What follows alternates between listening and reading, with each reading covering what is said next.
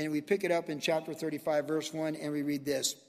And the Lord spoke to Moses in the plains of Moab by the Jordan across from Jericho, saying, Command the children of Israel that they give the Levite cities to dwell in from the inheritance of their possession. And you shall also give the Levites common land around the cities. They shall have the cities to dwell in. And their common land shall be for their cattle, for their herds, and for all their animals. The common land of the cities which you will give the Levites shall extend from the wall of the city outward a thousand cubits all around. And you shall measure outside the city on the east side 2,000 cubits, and on the south side 2,000 cubits, on the west side 2,000 cubits, on the north side 2,000 cubits. The city shall be in the middle.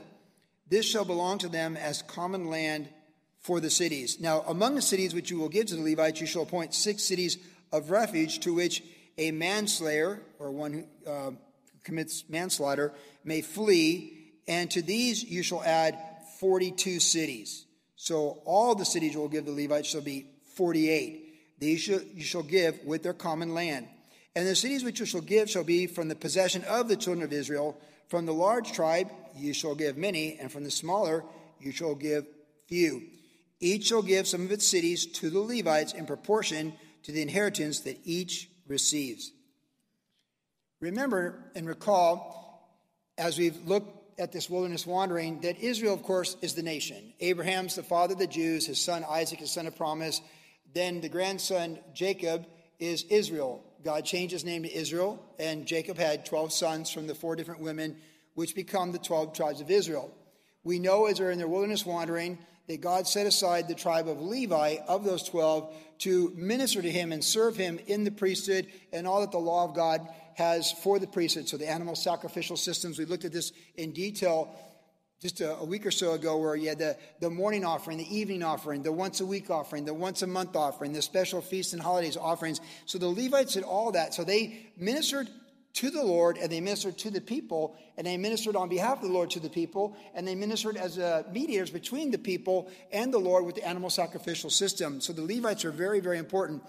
So then, when the land was promised to them, the land they're going into, which God promised them, God took the tribe of Joseph and subdivided them by the grandsons, Manasseh and Ephraim, and gave them the 12. So we went from 12 minus 1, the Levites out, 11. Joseph subdivided makes 12. There's an even 12 tribes, and the Levites are outside that.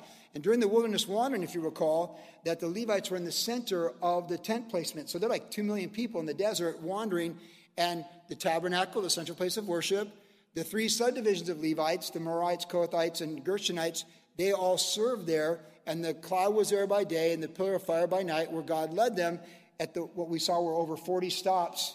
And we reviewed last week's text that was also verse by verse and the topical message, how God led them through all the stops of their journey. Like the song we're singing earlier, I've known you as a father and a friend. I'll sing the, the goodness of God and his goodness is coming after us, and he was there for them as he is for us. And so the Levites had been established for 40 years at the center of the nation. So three tribes to the south, to the east, the, you know, the north, the west, but Levi, the Levites were in the center. And what's interesting now is we're coming to the promised land, we see the wisdom of God and of course the plans of God that Levite isn't going to be a tribe somewhere in the midst of their land. The Levites are going to be everywhere. Isn't that cool? Because if there's only one church, and that's the only church you can go to, and it's Sacramento, it makes it kind of hard to go to church.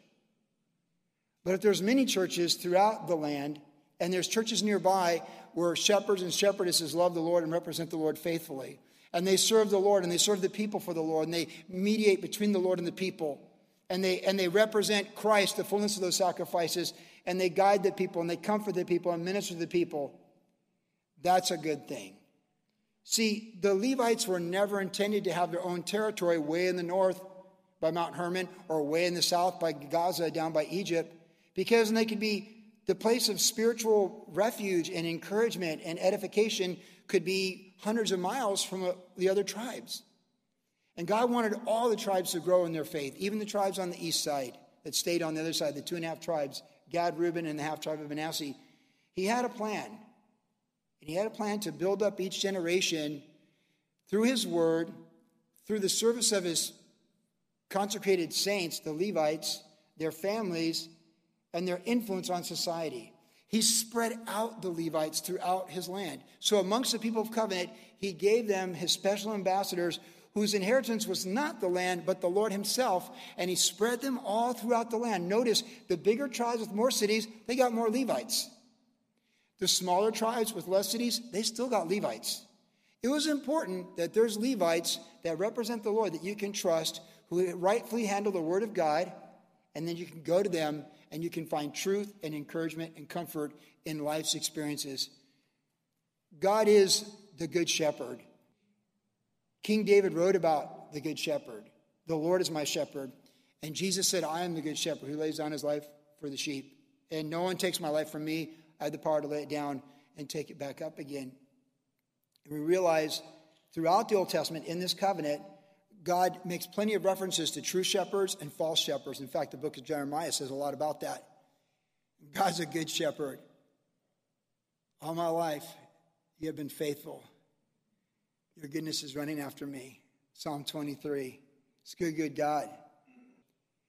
God wanted all of his people, no matter what tribe they're in large tribe, small tribe, whether they came from much or came from little, wherever they settled in the land as his people, he wanted them to have someone nearby who served the Lord, loved the Lord, feared the Lord, represented the Lord, and taught the things of the Lord. Isn't that beautiful?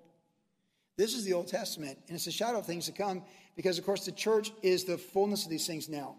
Because it was to the church that Jesus said, You shall be my witnesses in Jerusalem, Judea, Samaria, and the ends of the earth. And we're called to be a witness to the ends of the earth. And the book of Acts is dedicated to the church going out of their comfort zone and going to places like Samaria, hitting those Roman roads in the Greek culture with the Roman influence, and going all throughout those trade routes in those major cities like Corinth and these different places, and establishing churches. Now, there were synagogues there, and Paul would begin in those synagogues, but eventually churches were birthed.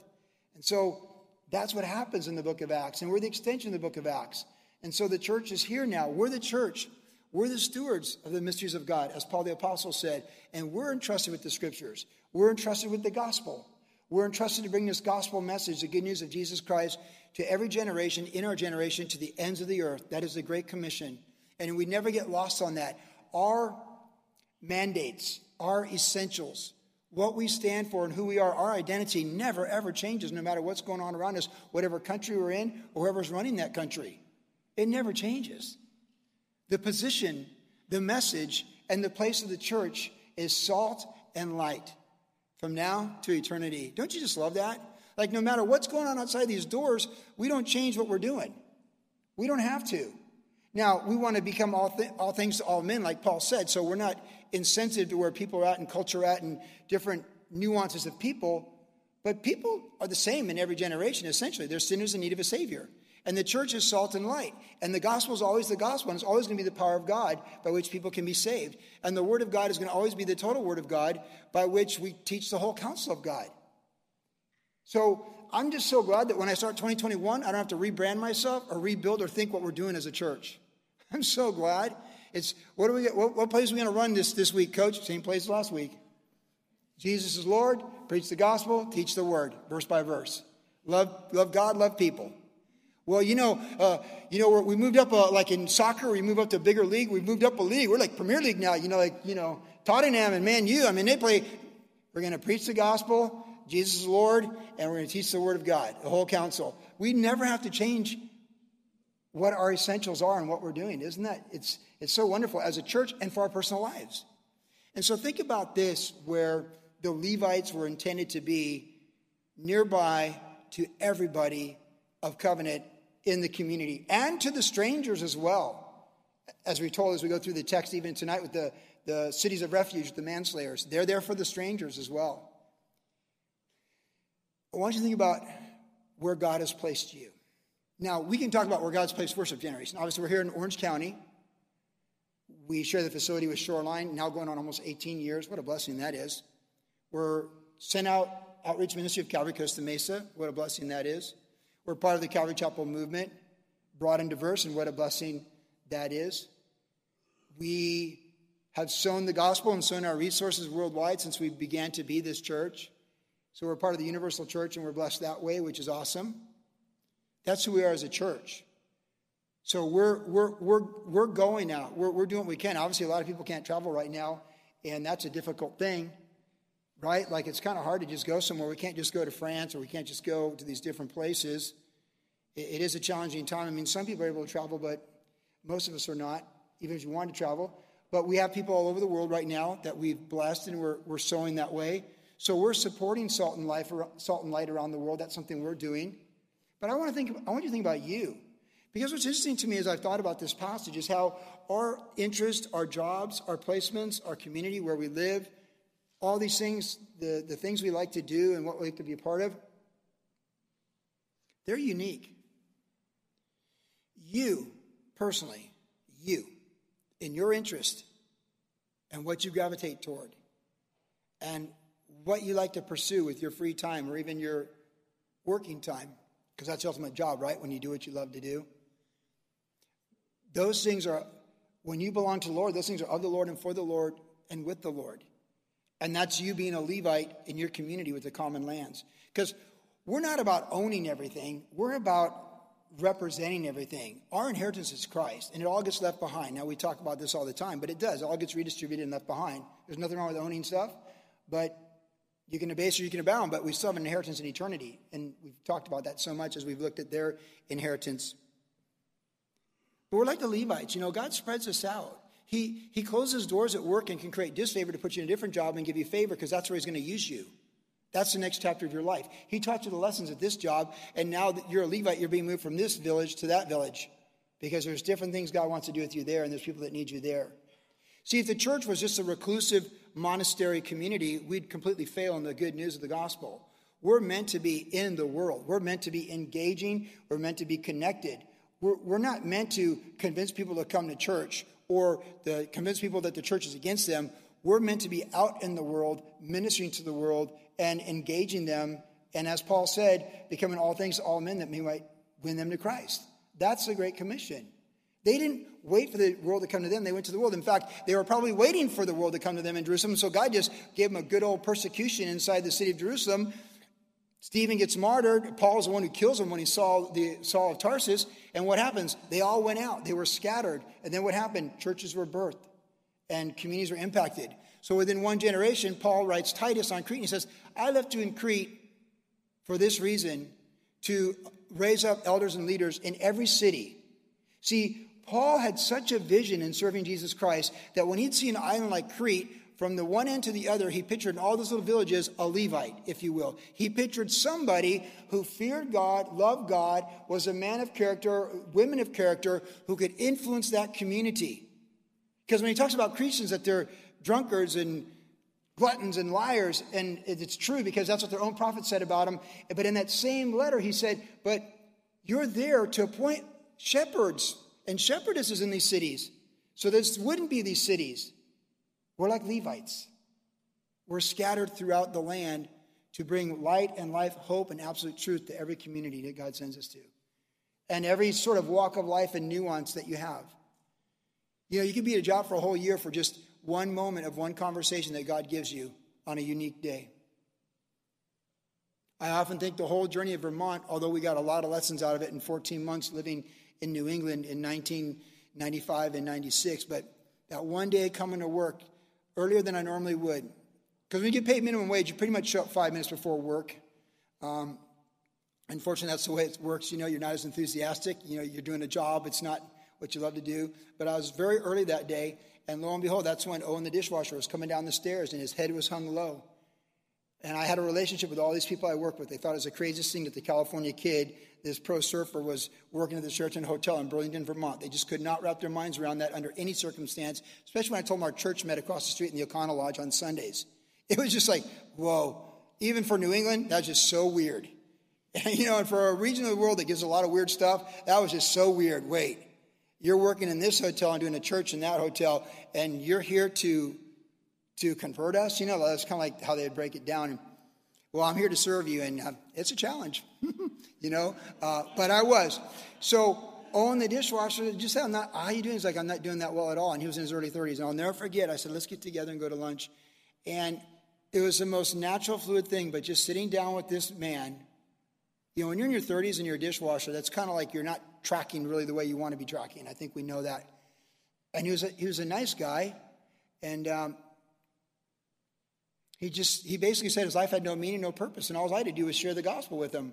I already given my time and attention, I already been praying for him, and I shared the gospel with him, and he received Christ. It's the only person that, that time when we lived in Vermont, the only person that ever received Christ. I felt like I gave a year of my life for one person, but now whenever I talk about the value of one life, I always think of Owen the dishwasher. I do. I, th- I think of Owen the dishwasher and like the value of how far Jesus will go for Legion across the other side of the lake. And just, wow, like a whole year of our life, what we, what we experienced for 14 months in Vermont for one person. But that's where God put me. He made me a room service food deliverer for 14 months to connect with Owen the dishwasher. Now, he's, he's made me a surfer of men. In that sense, it was surfing, I get a lot of connections with a lot of people. No matter how many times I throw away surfing, the Lord always throws it back in my lap.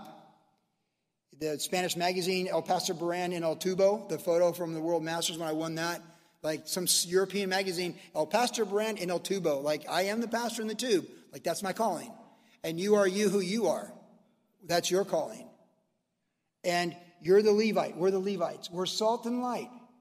We're for the lost. We are for humanity because Christ is for the lost and he's for humanity. And like the Levites, we are spread out with our nuances. And we need to realize wherever God's sending us, he's there's potential opportunities in that, and we need to be sensitive to them, especially the engaging relationships that are ongoing. Like you have random moments that someone might you might have an opportunity to share with somebody or or be a blessing to them randomly, just a certain thing. But the people that are you around and with, and they watch you and they watch you at work for a year. They watch you in an industry for 40 years. They watch how you carry yourself when it's a good day and how you carry yourself when it's a bad day. They see it all. We're the Levites, and God puts us right in the middle of the cities that we can minister to the people in the cities. And He doesn't, He gives us what we need, but He keeps it simple for us so we don't get too complicated and distracted on our purposes. So I really relate to this, and I hope you do too, because I want you to think about you as a Levite and where God is putting you and the people He's putting in your life and what interests He's given you, and whether it's music or sports or academics or what it might be, that where God is putting you and where God's moving you, and just the, the, the fluid, without striving, just the fluidity of opportunities to shine as salt and light for such a time as this. Now we read on about the cities of refuge. Verse 9 Then the Lord spoke to Moses, saying, Speak to the children of Israel and say to them, When you cross the Jordan into the land of Canaan, then you shall appoint cities to be cities of refuge for you, that the manslayer who kills any person accidentally may flee there. They shall be cities of refuge for you from the avenger, that the manslayer may not die until he stands before the congregation of judgment. And of the cities which you give, you shall have six cities of refuge. You shall appoint three cities on this side of the Jordan and three cities you shall appoint in the land of Canaan, which will be the cities of refuge. These six cities shall be for refuge for the children of Israel, for the stranger, and for the sojourner among them, that anyone who kills a person accidentally may flee there. Verse 16. But if he, or we can say they, strike him with an iron implement so that he dies, he is a murderer, and the murderer shall surely be put to death. And if he strikes him with a stone in the hand by which one could die and does die, he is a murderer, and the murderer shall surely be put to death. Or if he strikes him with a wooden hand weapon by which one could die and he does die, he is a murderer. The murderer shall surely be put to death. The avenger of blood himself shall be the murderer. Verse 19. The avenger of the blood himself shall put the murderer to death. When he meets him, he shall put him to death. If he pushes him out of hatred or while lying in wait, hurls something at him so that he dies, or in enmity he strikes him with his hand so that he dies, the one who struck him shall surely be put to death. He's a murderer. The avenger of blood shall put the murderer to death when he meets him. However, if he pushes him suddenly without enmity, or throws anything at him without lying in wait, or uses a stone by which a man could die, thrown at him without seeing him, so that he dies, while he was not his enemy or seeking his harm, then the congregation shall judge between the manslayer and the avenger of blood according to these judgments. So the congregation shall deliver the manslayer from the hand of the avenger of blood, and the congregation shall return him to the city of refuge where he has fled, where he had fled. And he shall remain there until the death of the high priest who is anointed with the holy oil.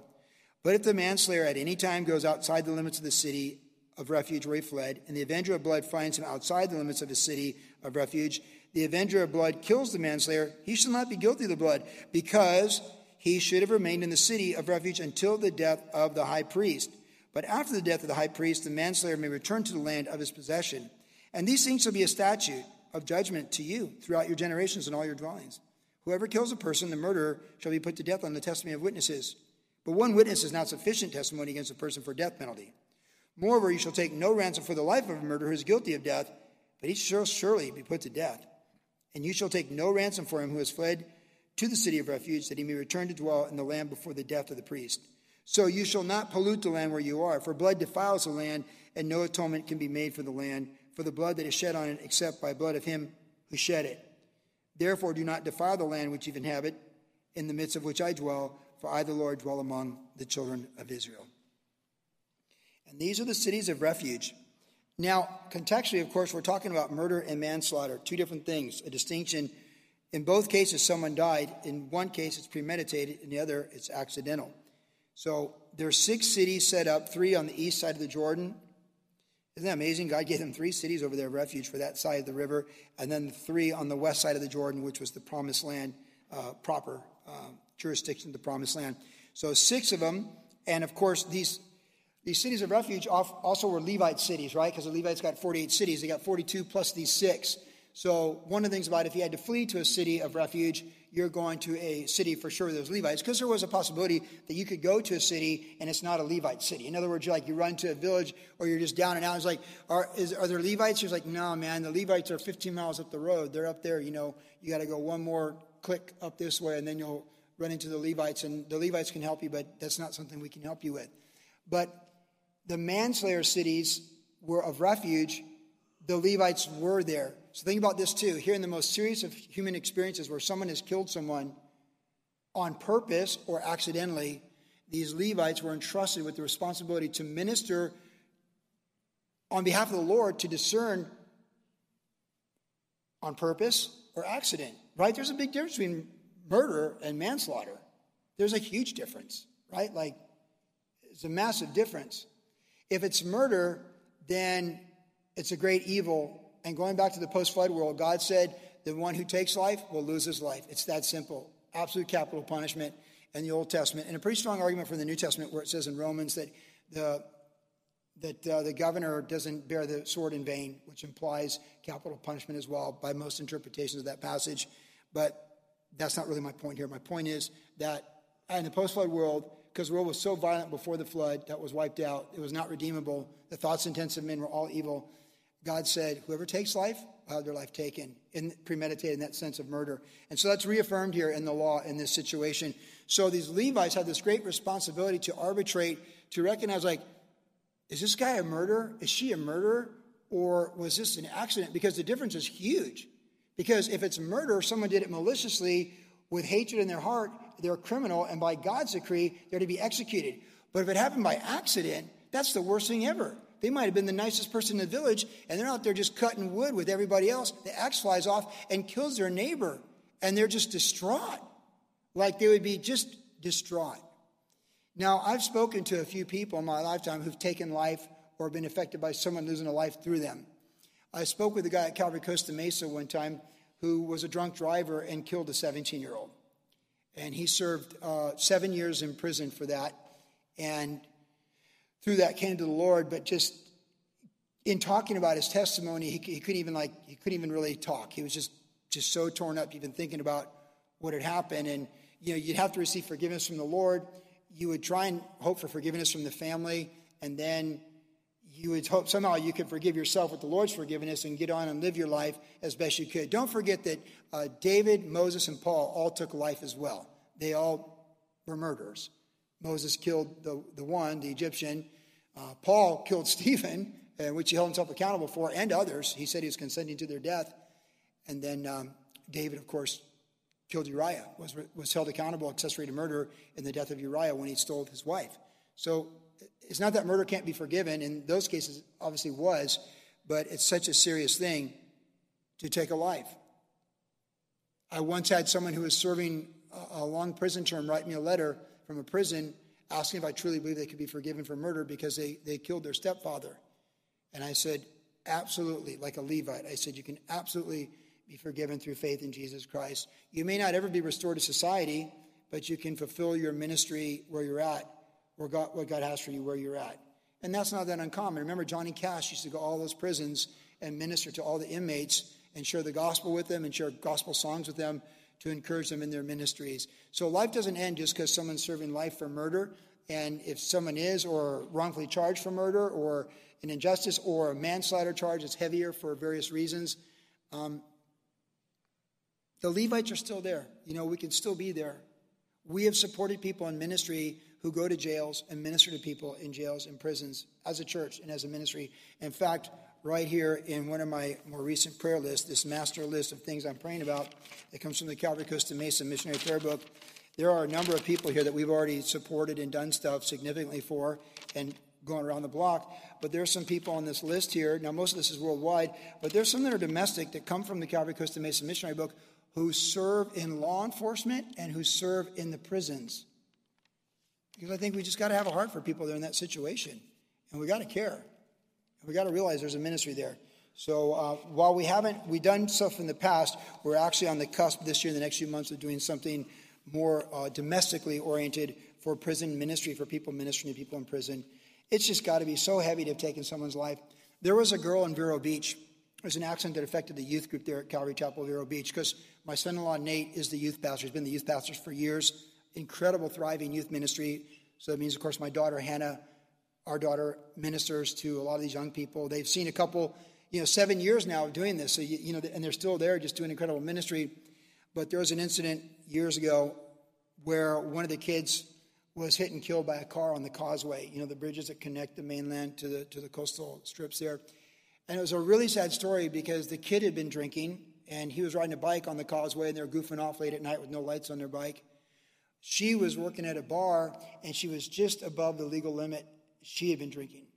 And it was a perfect accident the, or the perfect situation for a really bad situation to happen. Just a freak thing where they just hit each other and he died. And I've seen the footage of when she was sentenced, and she's a young girl like young girls that go to our church. And it was just one really bad decision on that night. And she went to prison. And recently, when I was in Vero Beach, Hannah told me she's out now, that she's you know been paroled or whatever. I thought, well, that's good because they gave her seven years, and I think she probably served two and a half years. So um, we can never bring the kid back. They've, they've named a, a, pier after him right there in Vero Beach. If you ever go and visit our family there, you'll you can see it. And you can't bring him back, but man, when that girl was sentenced, I felt I, I felt such empathy for her because how many of us have driven a car under the influence of alcohol? You don't need to raise your hand, but how many of us have driven a car under the influence of alcohol and could have done the same thing? I mean, that certainly could have been me. I mean, my sister had two DUIs, right? It took her two years to get her license restored. It could have been her. Think how horrible you would feel. And now this, this girl's in her mid 20s. She's a convicted felon, having done time, trying to rebuild her life from being previously a cocktail waitress. I've prayed for her the entire time, by the way. That was one of two major tragedies, tragedies that hit the youth group in Vero Beach in the last five years. She was a manslayer. It wasn't intentional. She was held accountable for having been drinking and getting in a car and driving. The judge took into account that the kid also had been drinking. But she didn't wake up that day and say, I'm going to go kill someone. She just made bad decisions like many of us have done. The older we are, we know how that works out. And people we love and know that have made bad decisions as well. So, in this situation, there's ministry, but there's justice under the law. And the Levites, who are spread out, salt and light, they bore the responsibility to make sense of it. The heaviness of the capital punishment, though, is the avenger of the blood would be the, the one to execute the person. And I just don't know, like, I, have I've never experienced this, you know, so I don't know what this would feel like. And I know of many injustices, and I just, I just don't know. There's so many reality TV shows where people have injustices and they want to get back at somebody, or someone jumps in the courtroom and kills someone, or whatever. And it's just horrible what evil humanity can do to one another. But there is something here that's very uh, sobering in that the person who was affected, so let's say your spouse was accident, was purposely killed by someone else, the neighbor that had a dispute would go on for years, which often happens in neighborhoods, and they killed them. They said, "Oh, it was an accident," but the judge goes, "No, nah, it was on purpose." Like you can't bring your husband back, but you would be the avenger of the blood. So wives, you'd be executing the guy. That'd be a hard thing to do. How do you do that where you don't have malice in your heart, but you're you're fulfilling what the Lord has to execute judgment. But it would still be a right judgment. You understand? Like the Levites make that call, and that's a just call, and they say, You are the avenger of the blood. And it'd be like, so if my sister had to have her blood avenged or something, it, she'd say, like, Joey, can you come be the avenger of the blood? Can Big Brother do that? And I probably would, right? I don't know exactly how this would work within the law, but this is serious stuff. Life is serious, though, right? I mean, that drunk driver killed four teenagers over here two years ago at Magnolia Beach, at Magnolia and PCH. And we went by that with the signs of those kids' faces at the corner there for a year, and those grieving parents in the Inland Empire, not going to their kids' graduation, not going to their first year of college and moving in the dorms. Murder and manslaughter are serious things that take someone's life. It's serious stuff. I can't drive by Magnolia and PCH and not think about those four kids celebrating and graduating from high school, not drinking and being killed by a girl who had already had DUIs, and now she's wrecked her life and going to jail for decades. There's some tragedies you just, even under the blood of Christ, man, they're just hard to accept the redemption of them. They are redeemed under the blood of Jesus Christ, but it's just so hard. This is a serious topic, isn't it? This is serious stuff. People commit violent crimes against each other all the time, every day. My nephew's a cop in San Diego. What he has to see and deal with is horrific. So we understand these things. But you know, we trust in the Lord. We look to the Lord protect us. And we say, like John the Baptist, a man or woman can receive nothing. A man or woman can receive nothing unless it comes from the Lord. So we just, we're about eternity. And any injustices we think we might see or live or experience, we know we give those to the Lord. But man, some hurt at a level that I hope I never know in the human experience. And I hope you never know. But we trust in the Lord. But you know, it's nice to have a place to go when you're guilty, isn't it? And it's been well pointed out that the cities of refuge are a type of Christ. Because when you fled to those cities, they were a safe place, and you were only safe in the city. You were not safe outside the city. And as Pastor Chuck used to say, oh, you're secure in Christ. You're secure, all right, in Christ. If you're not in Christ, you're not secure. If you walk away from Christ and you think you're still secure, you're not secure. You're secure in Christ, like the city of refuge.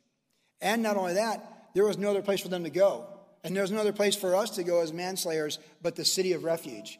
There's no other city that can save us from the, the, the avenger. There's only the cities of refuge. You have to be in the city, and they're a safe place. And that's exactly how Christ is. Of course, for us, the difference is they were guilty of taking life, whereas in our case, Jesus gave his life. But we still need to go to the city of refuge because Jesus is a refuge, and we still got to be saved. So that's the difference between the, the cities of refuge and Jesus. Now, the last chapter tonight, chapter 36, as we finish Numbers, is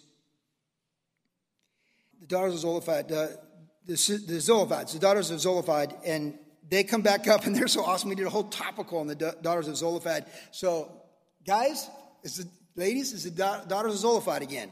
Chapter 36, verse 1. Now the chief fathers of the families of the children of Gilead, the son of Machir, the son of Manasseh, of the families of the sons of Joseph, came near and spoke before Moses and before the leaders, the chief fathers of the children of Israel, and they said, eh, The Lord commanded my Lord Moses to give the land as an inheritance by lot to the children of Israel. And my Lord was commanded by the Lord to give the inheritance of our brother Zelophehad to his daughters. Now, if they are married to any of the sons of the other tribes of the children of Israel, then their inheritance will be taken from the inheritance of our fathers. It will be added to the inheritance of the tribe in which they marry. So it will be taken from a lot of our inheritance. And when the Jubilee of the children of Israel comes around, the year Jubilee, then the inheritance will be added to the inheritance of the tribe into which they marry. So their inheritance will be taken away from the inheritance of the tribes, the tribe of our fathers. And then Moses commanded the children of Israel according to the word of the Lord, saying, What the tribe of the sons of Joseph speak is right. This is what the Lord commands concerning the daughters of Zelophehad, saying, Let them marry whom they think best, but they may marry only within the family of their father's tribe. So the inheritance of the children of Israel shall not change hands from tribe to tribe.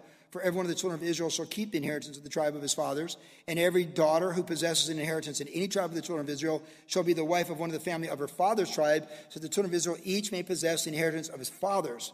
Thus, no inheritance shall change hands from one tribe to another, but every tribe of the children of Israel shall keep its own inheritance. Just as the Lord commanded Moses, so did the daughters of Zelophehad. For Mahala, Tirzah, Hoglah, Milcah, and Noah, the daughters of Zelophehad, were married to the sons of the father's brothers. They were married to the families of the children of Manasseh, the son of Joseph, and their inheritance remained in the tribe of their father's family. These are the commandments and the judgments which the Lord commanded the children of Israel by the hand of Moses in the plains of Moab, by the Jordan, across from Jericho. So the daughters of Zelophehad pop up again here, and notice how Moses says he speak, these guys speak what's right. That just got my attention because remember when the daughters of Zelophehad came before Moses, Moses goes into the Lord, and the Lord says, Hey, they speak what's right. I just think that's interesting because you don't see that term so often, but when Moses went to God saying, Hey, the daughters of Zelophehad and they want their they want Pop's property. And God says, they speak what's right. So it's kind of interesting that here, when they come up again, now the, the, the, the, the, uh, the uncles, you know, they're like, hey, you know, they're at dinner time in the Bedouin tent, and they're thinking like, you know, I'm thinking like, those daughters of Zelophehad, you know, your, your nieces, they marry, and they marry to the tribe of Zebulun. The property that belongs to our tribe is going to go to their tribe. Like, what's up with that? And the same thing could happen with Asher marrying Gad, and all the land's going to get confused and muddled, and it won't be distinct the way God set it up with the different areas for the different tribes. Well, Uncle Aaron, I think we should go talk to Moses, see what he has to say about it. So here they come, the sons of Joseph, and they're like, they're all relatives. They, they know the daughters. It's like, hey, don't look at them while we're talking to Moses right now. You know, it's one of those family things like, hey, don't look at the daughters. So Moses, we're thinking that if they marry someone from another tribe, when the year Jubilee, it all leaves our, our, our tribe and our family. Like, what's up with that? Don't look at them while you're talking about it, right? And then Moses, what you speak is right. This is very interesting to me because yet again we're reminded here that there's wisdom in compromise, godly compromise, good compromise. And there's also a bigger picture. Just because we have the rights for something doesn't mean our individual rights supersedes the rights of the general public and other people. See, the concept of America actually is equal rights, but not special rights. And you always get trouble when you have special rights. And in a way, the daughters of Zelophehad, as they were to see their inheritance, which was just, and God says it's right, it creates a situation by which there can be confusion, discord, and problems, even though it's right and just, as God said so. It's right that the daughters get the inheritance the sons would have gotten had they been sons. That's right. But what's not right is for them now to be married into the other tribes and those inheritances moving from where God designed them to be to the other tribes where He didn't design, design to be. And it usurps God's allotment because how was the land distributed through the tribes? By lot, like rolling of the dice. And who controls the lot? The lot belongs to the Lord, we're told in the Old Testament. So God determined the land. We just looked at 12 men, including Caleb, who was selected to divide the inheritance once they got into the land. So it would usurp Caleb and the other 11 men under Joshua and Eleazar dividing the land by the lot by which the Lord guides to then have the daughters of Zelophehad say, well, we got inheritance. Now we're going to marry these guy, this guy from Zebulun. And the property now goes to the tribe of Zebulun in the middle of our tribe of Joseph. That would be very confusing, right? It's difficult. Life is difficult because this is fair and this is fair. This is right, and this is right. It's right that the daughters of get their inheritance just as if they were sons. But it's also right that the land stays in the tribes as God decreed by his lot. Their rights don't usurp God's will and determination of where the tribes are and what's been given to the tribes. So we have this sort of perplexing Rubik's Cube type of situation. And this is where great leadership comes in to play for us. Now, obviously, the Lord resolved this. But life brings these things. I mentioned last week when I was at the pastor's conference practice in Downey, where Oden Fong, the legendary Calvary pastor who pastors down the street here, he was just dropping all these wisdom nuggets with these pastors. But he said something that just, you know, everything, sometimes when I teach for 45 minutes, it hits you a certain way. Someone else didn't even hear it, right? I, I get that. But Oden Fong, he said, Do you realize that when you're spirit filled, you have access to all the wisdom in the universe? Because Christ is our wisdom. The, the, wisdom of God is Christ in us, the hope of glory. And we're told if we lack wisdom, we can ask God and He'll give it to us liberally. And Oden Fong said, Do you realize? He was talking about like being smart is one thing, being spirit filled is a much more important thing. If you can be spirit filled and smart, that goes good. Like educated and spirit filled. But if you're educated and not spirit filled, doesn't mean anything. But if you're spirit filled, you have all the wisdom in the world. And, and the human experience is difficult.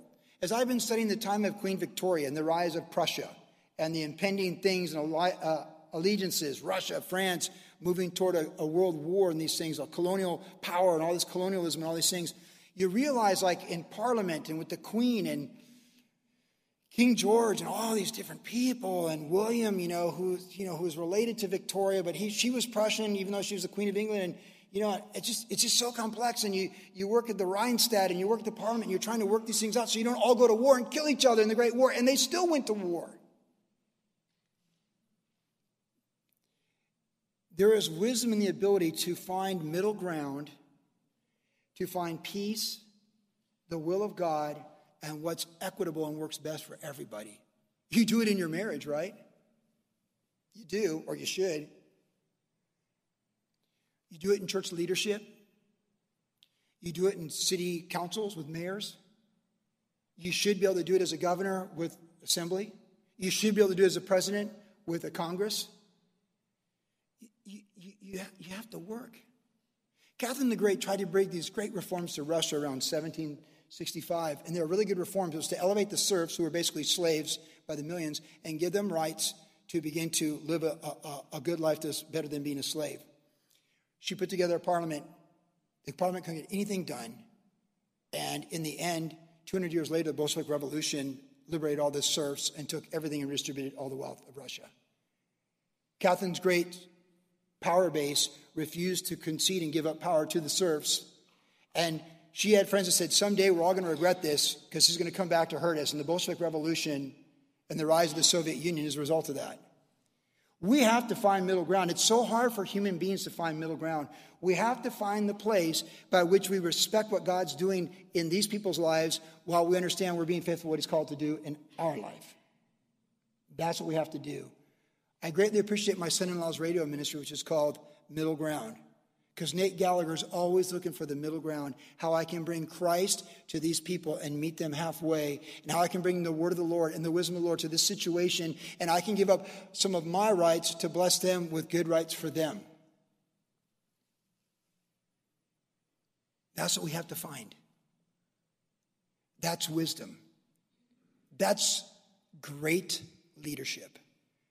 Not totalitarian, authoritarian leadership, but the ability to work with other people, find solutions to real problems in the human experience, and compromise.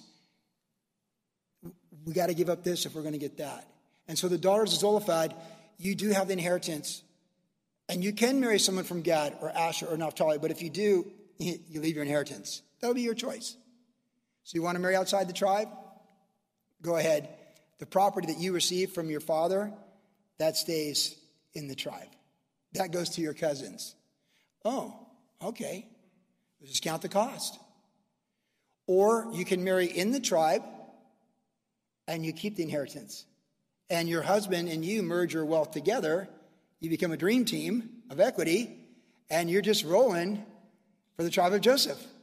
So you can team up this way, or, but if you really want to marry the guy down there from Zebulun Naphtali, because love's like that, just count the cost and we'll come to the wedding. We'll support you. It'll be a wonderful day. It'll be like a wedding in Fiddler on the Roof. It'll be beautiful. But uh, the inheritance stays here. I really like this.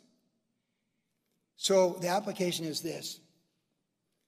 We want to have the wisdom of the Lord, like Oden Fong was sharing, and it's all available to us. And in disputes and in difficult things within our homes, within our neighbors, within our churches and our communities, we need to be the peacemakers, and we need to be willing to compromise what is compromisable. Paul had Timothy circumcised, and it was a good compromise to go forward in the ministry. But he did not have Titus circumcised because it was a bad compromise to go forward in the ministry, because one represented more ministry, the other represented a different gospel. And this is the kind of wisdom we need for such a time as this. So may God grant you and I, all of us, wisdom to just know sometimes what we need to give up in our rights so that good things can happen and things keep going forward with the Lord. Because we don't want to be rigid and stiff necked. So many things that we think are absolute really aren't absolute, they're just absolute to us. So we need to know how to apply the word, rightfully divide and apply the word of God to situations that show maturity, show humility, show grace, and show truth for such a time as this. Be the peacemakers without compromising truth, but advancing things and knowing what we need to give and take in that situation.